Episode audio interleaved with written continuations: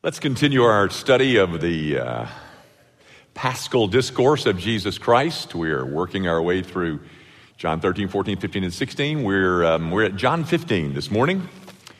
Uh, John 15, beginning at verse 9. You find that, and uh, we'll read it in just a second. Um, Jonathan mentioned a new members class, which is a week uh, from today. And um, as I said to you last week, it's, it's about three weeks earlier than we normally do it. And uh, that's, uh, that's my fault. Um, I'm going to be out of the country. Uh, I'm going to be teaching in a Bible college in um, Serbia, um, right outside of Belgrade, Serbia. Now, lest you uh, think of a Bible college like Moody, this is, this is 19 Serbian students. 19, but uh, I'll be teaching the book of Jeremiah to them. So that's why we had to move it up and it's a little earlier than we normally do it. So, now you know. you follow as I read that which is inerrant, infallible, inspired. It's the very mind of God, as black words on a white page. Uh, this is the only inerrant and inspired thing that you will hear all morning. It starts at verse 9. As the Father loved me, I also have loved you. Abide in my love. If you keep my commandments, you will abide in my love, just as I have kept my Father's commandments and abide in his love. These things I have spoken to you, that my joy may remain in you, and that your joy may be full. This is my commandment, that you love one another as I have loved you. Greater love has no one than this than to lay down one's life for his friends. You are my friends if you do whatever I command you. No longer do I call you servants, for a servant does not know what his master is doing. But I have called you friends, for all things that I heard from my Father I have made known to you. You did not choose me, but I chose you and appointed you that you should go and bear fruit, and that your fruit should remain, that whatever you ask the Father in my name, he may give you. These things I command you, that you love one another. The grass withers and the flower fades, but the word of our God, this word, this, ladies and gentlemen, endures forever. You know what I would what I would love to do is to say that everything that I just read you in this little section of this Paschal discourse is just a repetition of things that we've that we've already seen before in earlier passage, and let's just skip it. Um, however, whereas there is a bit of um, repetition in this section, there is also some new material uh, in it, uh, the most notable of which is this mention of joy.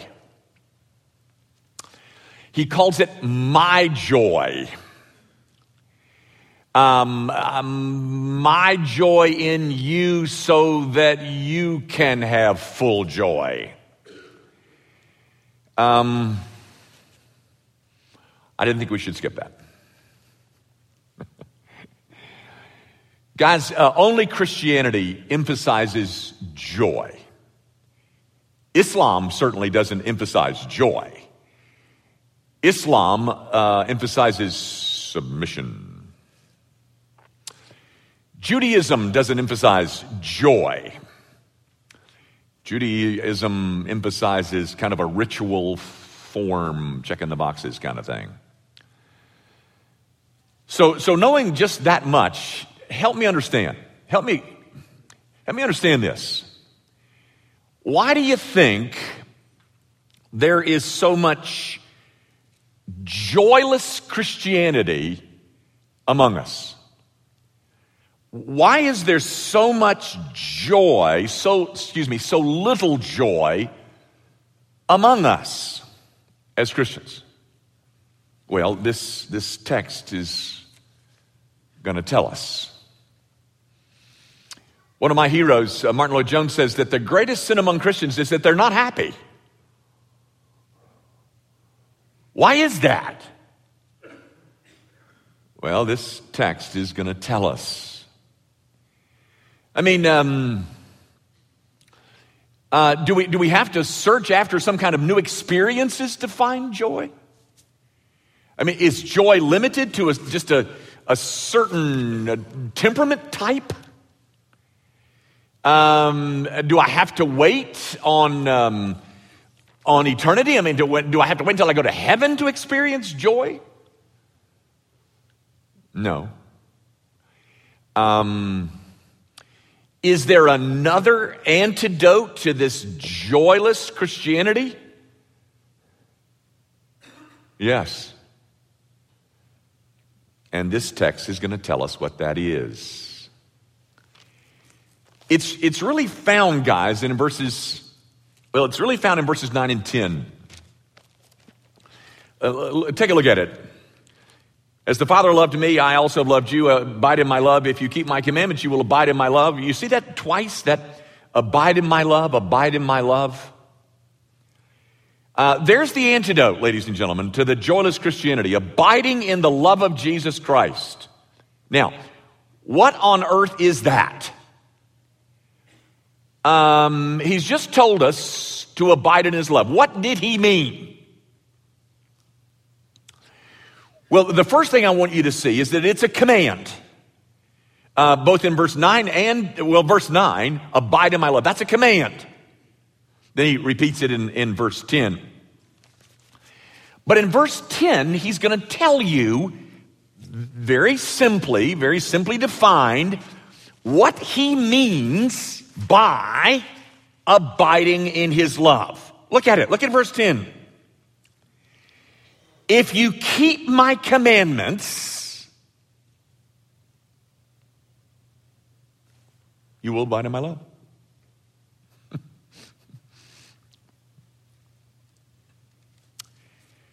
but what does that have to do with joy?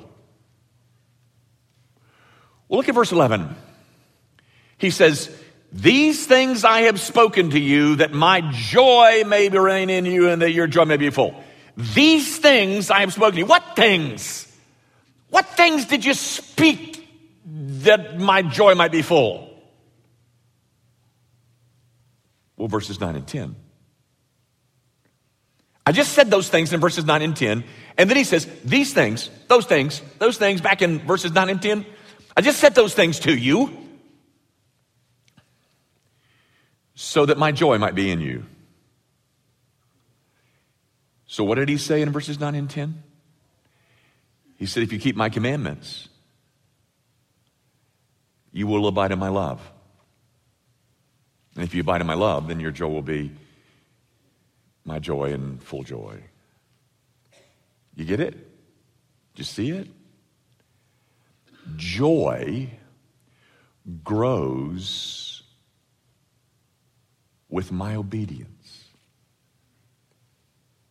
Which, guys, when you think of it, it really makes sense, doesn't it? I mean, um, obedience means that, that I'm being more and more conformed to the image of Jesus Christ. I'm becoming more and more like him. And the Father is going to crown anything, anywhere, at any time that looks like his Son. He's going to crown it with joy. Um, so he's commanding us to abide in his love. That obedience to that command means that I'm obedient to his commands, which produces joy.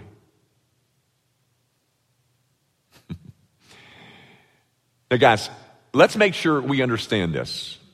Let, us make sure that we understand what's being said here. To do that, I want you to go to a book in the Bible that you probably haven't been to in years. It's the book of Jude. Now get out your little devices and it's easy to find. It's J U D E. Just punch that little Jude button and, and there it'll, it's only one chapter. But if you don't have one of those devices, uh, and you have one of these old fashioned Bibles, um, then it's Jude is the book right before Revelation, which is the last book in the Bible. So it's the next to the last book in the Bible. All right? Go to Jude. Um, again, I'm just trying to explain what Jesus is saying in John 15. You with me? Um, I'm going to read you two verses out of the book of Jude. It's only one chapter, so it's verses 20 and 21. Now, um, notice in verse 20, but you, beloved, so first thing you need to know is he's, he's writing this to Christians.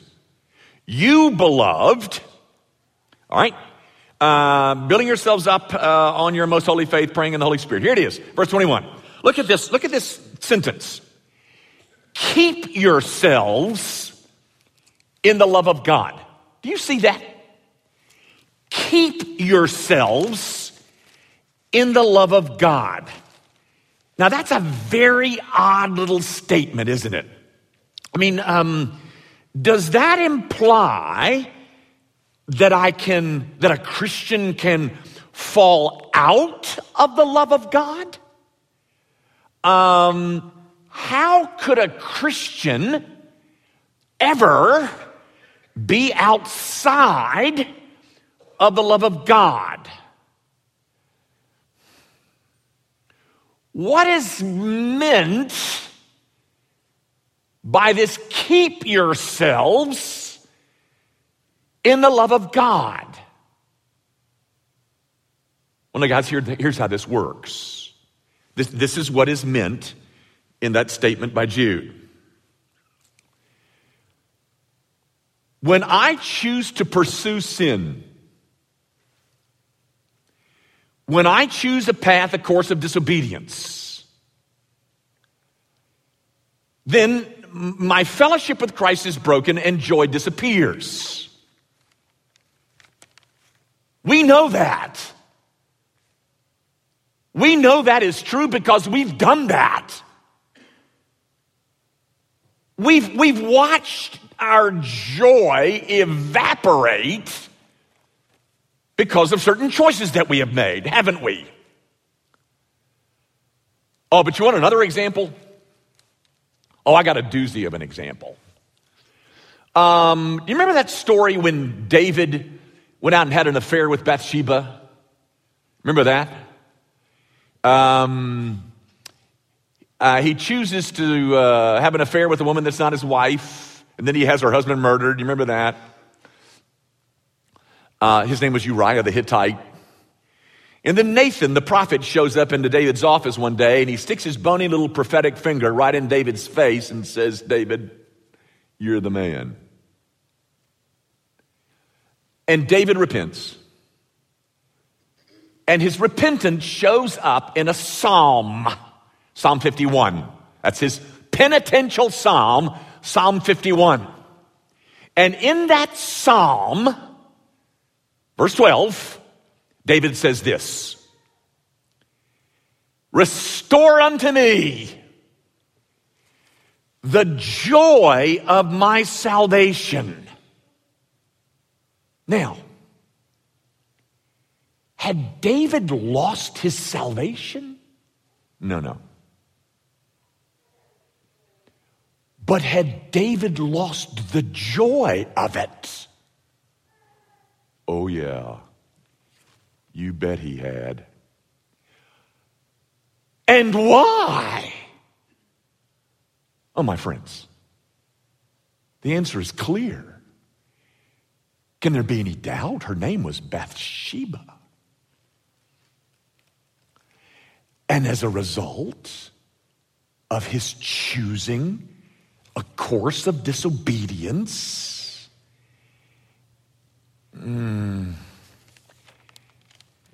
David lost his joy.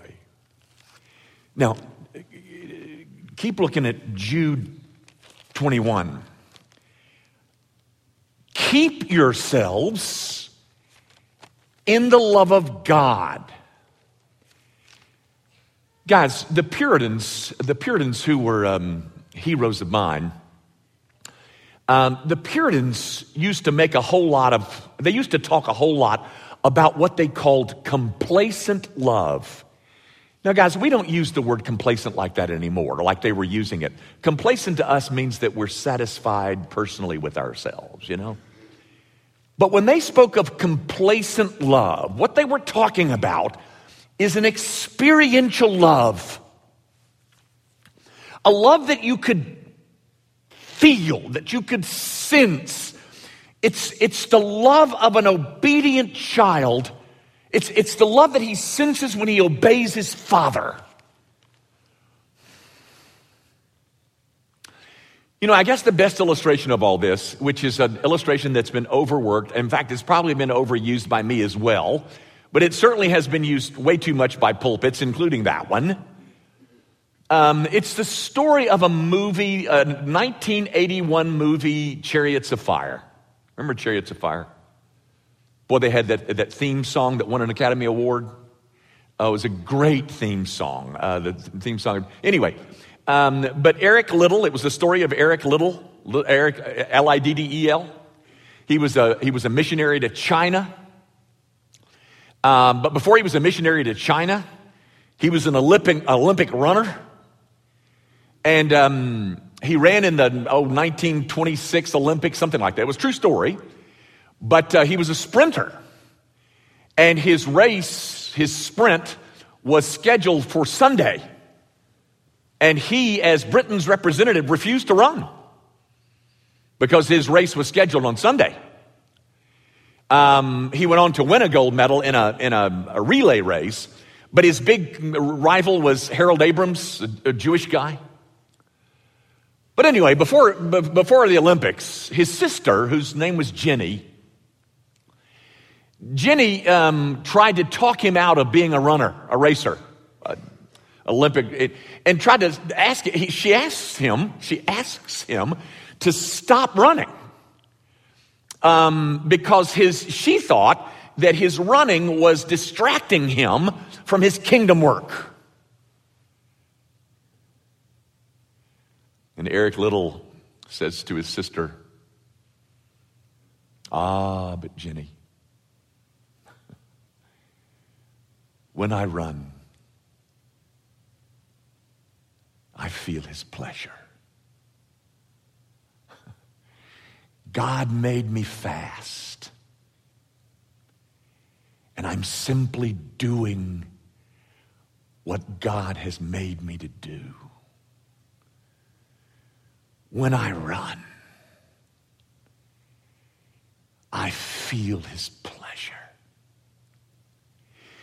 You see, ladies and gentlemen, when you do what God has asked you to do, you feel his pleasure. It's what the Puritans were calling complacent love. When I do what I'm supposed to do, I feel his love for me. It's an enjoyment of God that is only known to the obedient. You know, guys, so often, too, way too often, you and I think of obedience as drudgery. But do you see what Jesus is doing with obedience in this paragraph? He is saying, no, no. Obedience is not drudgery. Obedience. Obedience is the opposite of drudgery. It is the it is the path. It is the path to tasting of my joy so that your joy might be full. And, and, and look, guys, look, look what he does in the text. He goes on to, to equate it with friendship. He says in verse 14, You are my friends if, look at it. You are my friends if you do whatever I command you. The test of our friendship with Jesus Christ is obedience. Joy comes.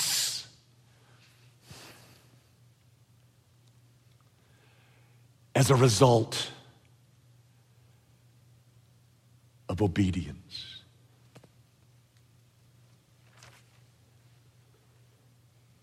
And so now, my friend, now you know why there is so much joyless Christianity.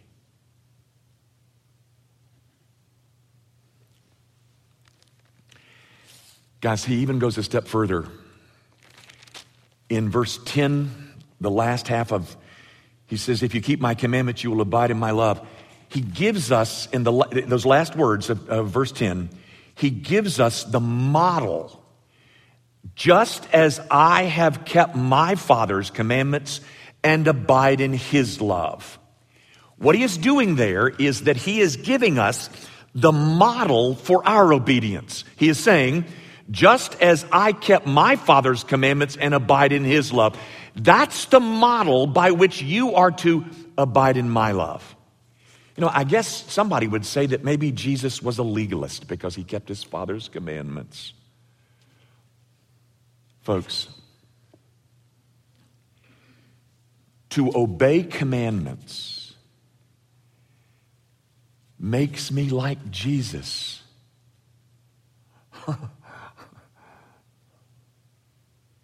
Love always wants to obey.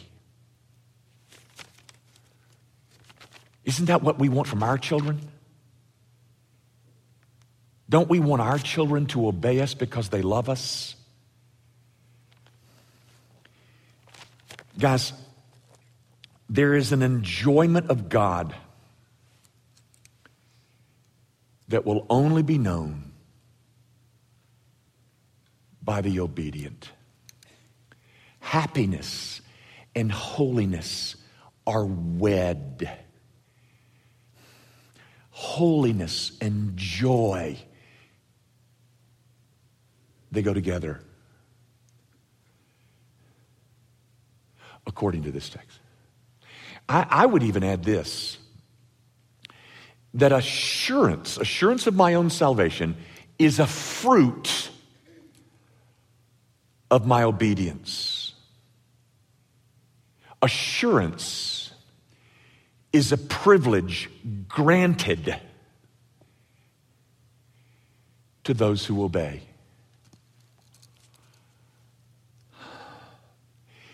Guys, if you are, if you, if you speak of your assurance while you have chosen some course of rebellion and disobedience, you know, I, I have to wonder about whether you're real. David didn't talk like that in the course of his disobedience. You want to hear how David talked when, when he was in the midst of his disobedience with Bathsheba? Let, let, me, let me read you how he talked. Um, he said this this is in Psalm 32. He says, When I kept silent about my sin, my bones grew old through my groaning all the day long. For day and night your hand was heavy upon me. My vitality was turned in the drought of summer. I acknowledged my sin to you, and my iniquity I have not hidden. I said, I will confess my transgressions to the Lord. And you forgave the iniquity of my sin. Guys, you really can't talk with a certainty about your standing with the Lord as you are pursuing this course of disobedience that you may have chosen.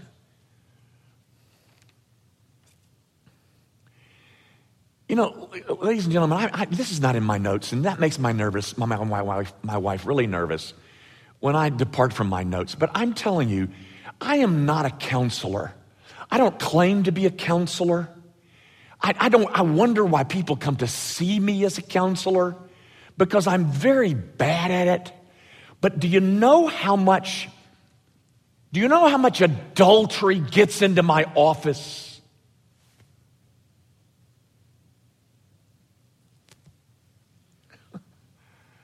I mean, I, I don't want to overstate it. I don't want to misrepresent it.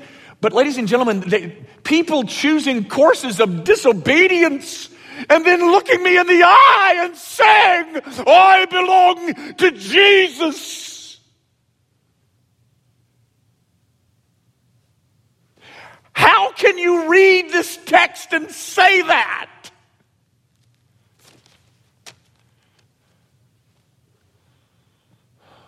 I don't know. I just don't know how you can read the statements of Jesus, choose to rebel against him, and say, All is well with my soul. Now, guys, ha- having said all that I've just said, I've got to make sure that I don't lead you into two errors. I've got to make sure that you don't come to conclusions that are wrong conclusions based on what I've said. Two errors that you must avoid. First of all, that you come to the conclusion, which would be erroneous, that my obedience somehow earns favor with God and is needed to be, it is needed for me to be saved. I didn't say that.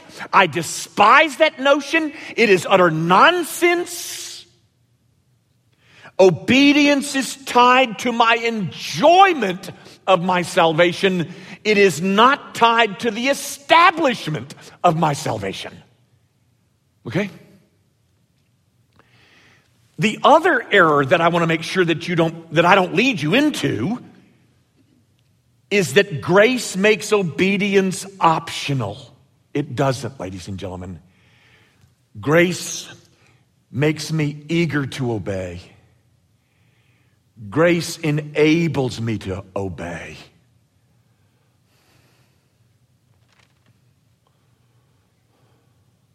Don't you just want to obey? Doesn't it grieve you? Doesn't it grieve you when you disobey?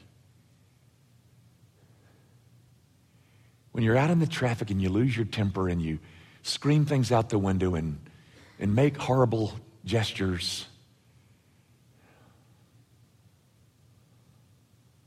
doesn't that sadden you?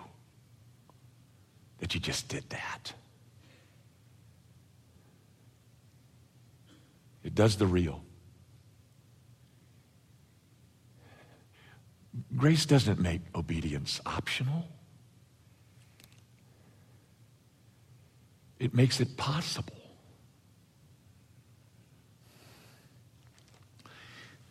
Guys, um, there's one other, there's a couple other things that I don't want you to miss in the text, and then I'll quit. I want you to notice that in this text, this John 15 text, there is one specific act of obedience that he mentions. Um, there is, I mean, he, he talks about obedience, but he mentions one piece of obedience specifically.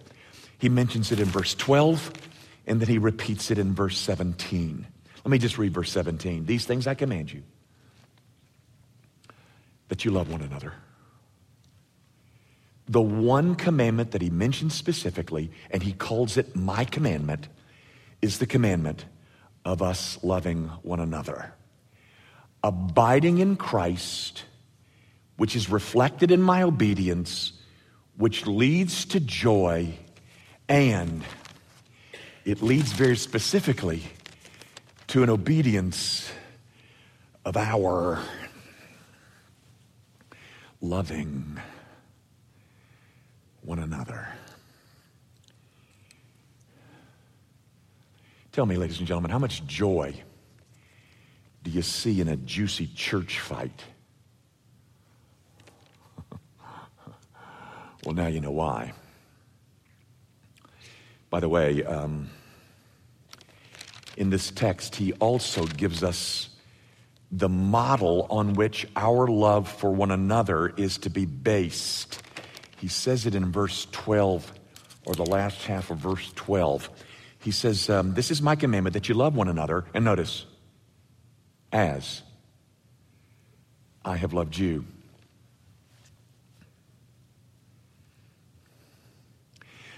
I want you to love one another the way that I loved you. So there are to be no limits as to how we must love one another.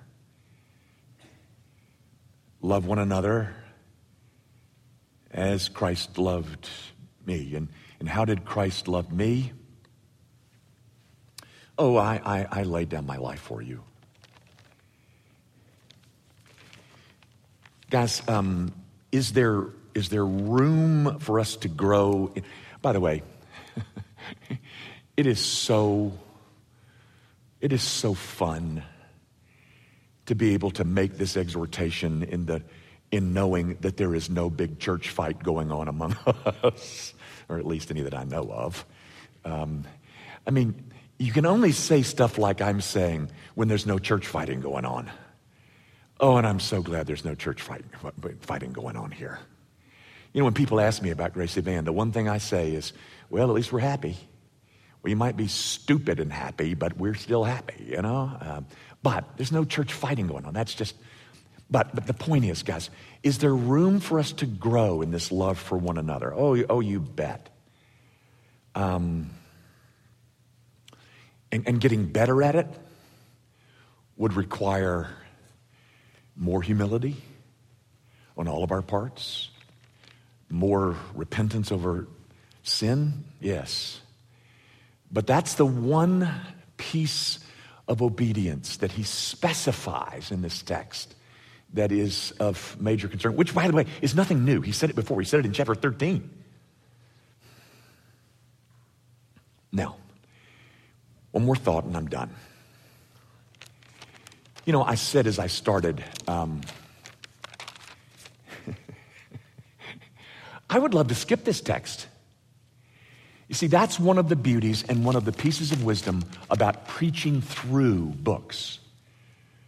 Because you've got to, you've got to, um, you've got to preach texts that really make you uncomfortable. Um, uh, uh texts like these they're, they're, really, they're really hard on us, aren't they? Um, text like this, they're not asking us, uh, did you check the right boxes? Uh, do you have good church attendance? Um, are you are you doing all the things uh, that your church tells you to do? Are you are you a good are you a good Christian?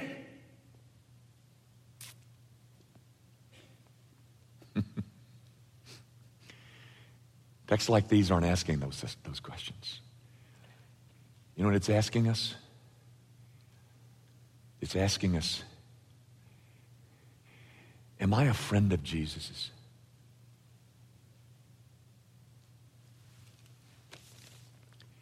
You are my friends if you do whatever I command you. It's asking us, Do I abide in his love? You see, it's texts like these that won't allow us to stay on the outside and, um, you know, strut around about how nice we look and how good we perform. It's texts like this that draw us into the examination of our insides because it's asking me Am I a friend of Jesus's? Or better, is Jesus a friend of me? Is Jesus a friend of mine? I mean, am I, not am I his friend, but is he is my friend? Is he my friend?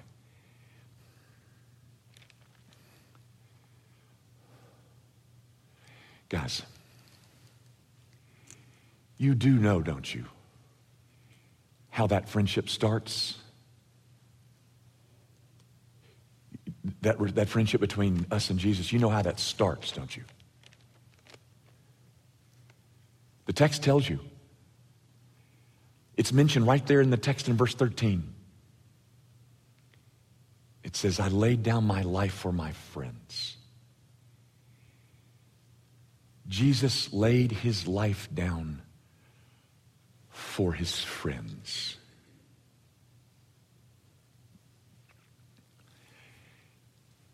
And I become one of his friends. When I come to the conclusion that the only solution for my sin is to cling to what he did on my behalf, on what Jesus Christ did for me, not what I have done for him.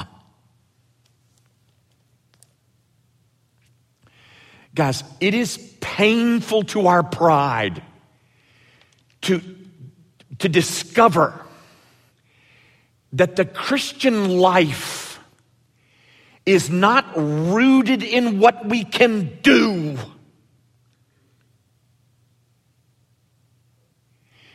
It is rooted in what has been done for us, not by us.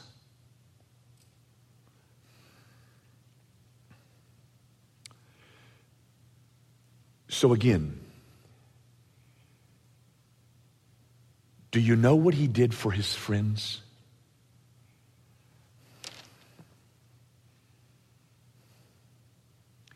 He died in their place.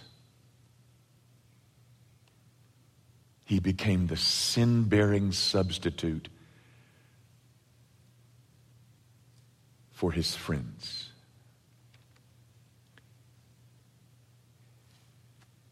And his friends obey him. And one of the ways they obey him is that they love one another.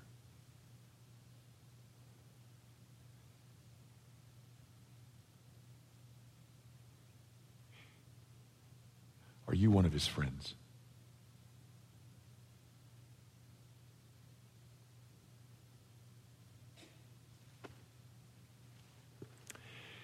Heavenly Father, um, we are, so many of us are friends of Jesus, not because we deserved it, not because we earned it, not because we did anything to get it, but you in sovereign grace have brought us to yourself. And we, we love to hear instructions from our Savior. And we pray that as we uh, listen to this piece of his instructions, that you will, um, that you will enable us in a far greater measure to obey and to abide in your love. We are people who are broken and needy, and um, we have no uh, special claim to grace, but grace is ours. And oh, how glad we are that we belong to you. Father, if you have brought people to this room this morning, who have not yet met our Savior, who are still not his friends. Would you cause them to see that what they need more than anything else, more than their next breath, is the forgiveness of sin only made available through Christ's finished work? Do that, Father for the sake of the kingdom, for the sake of your Son, for the sake of your own glory. We ask it in Jesus' name.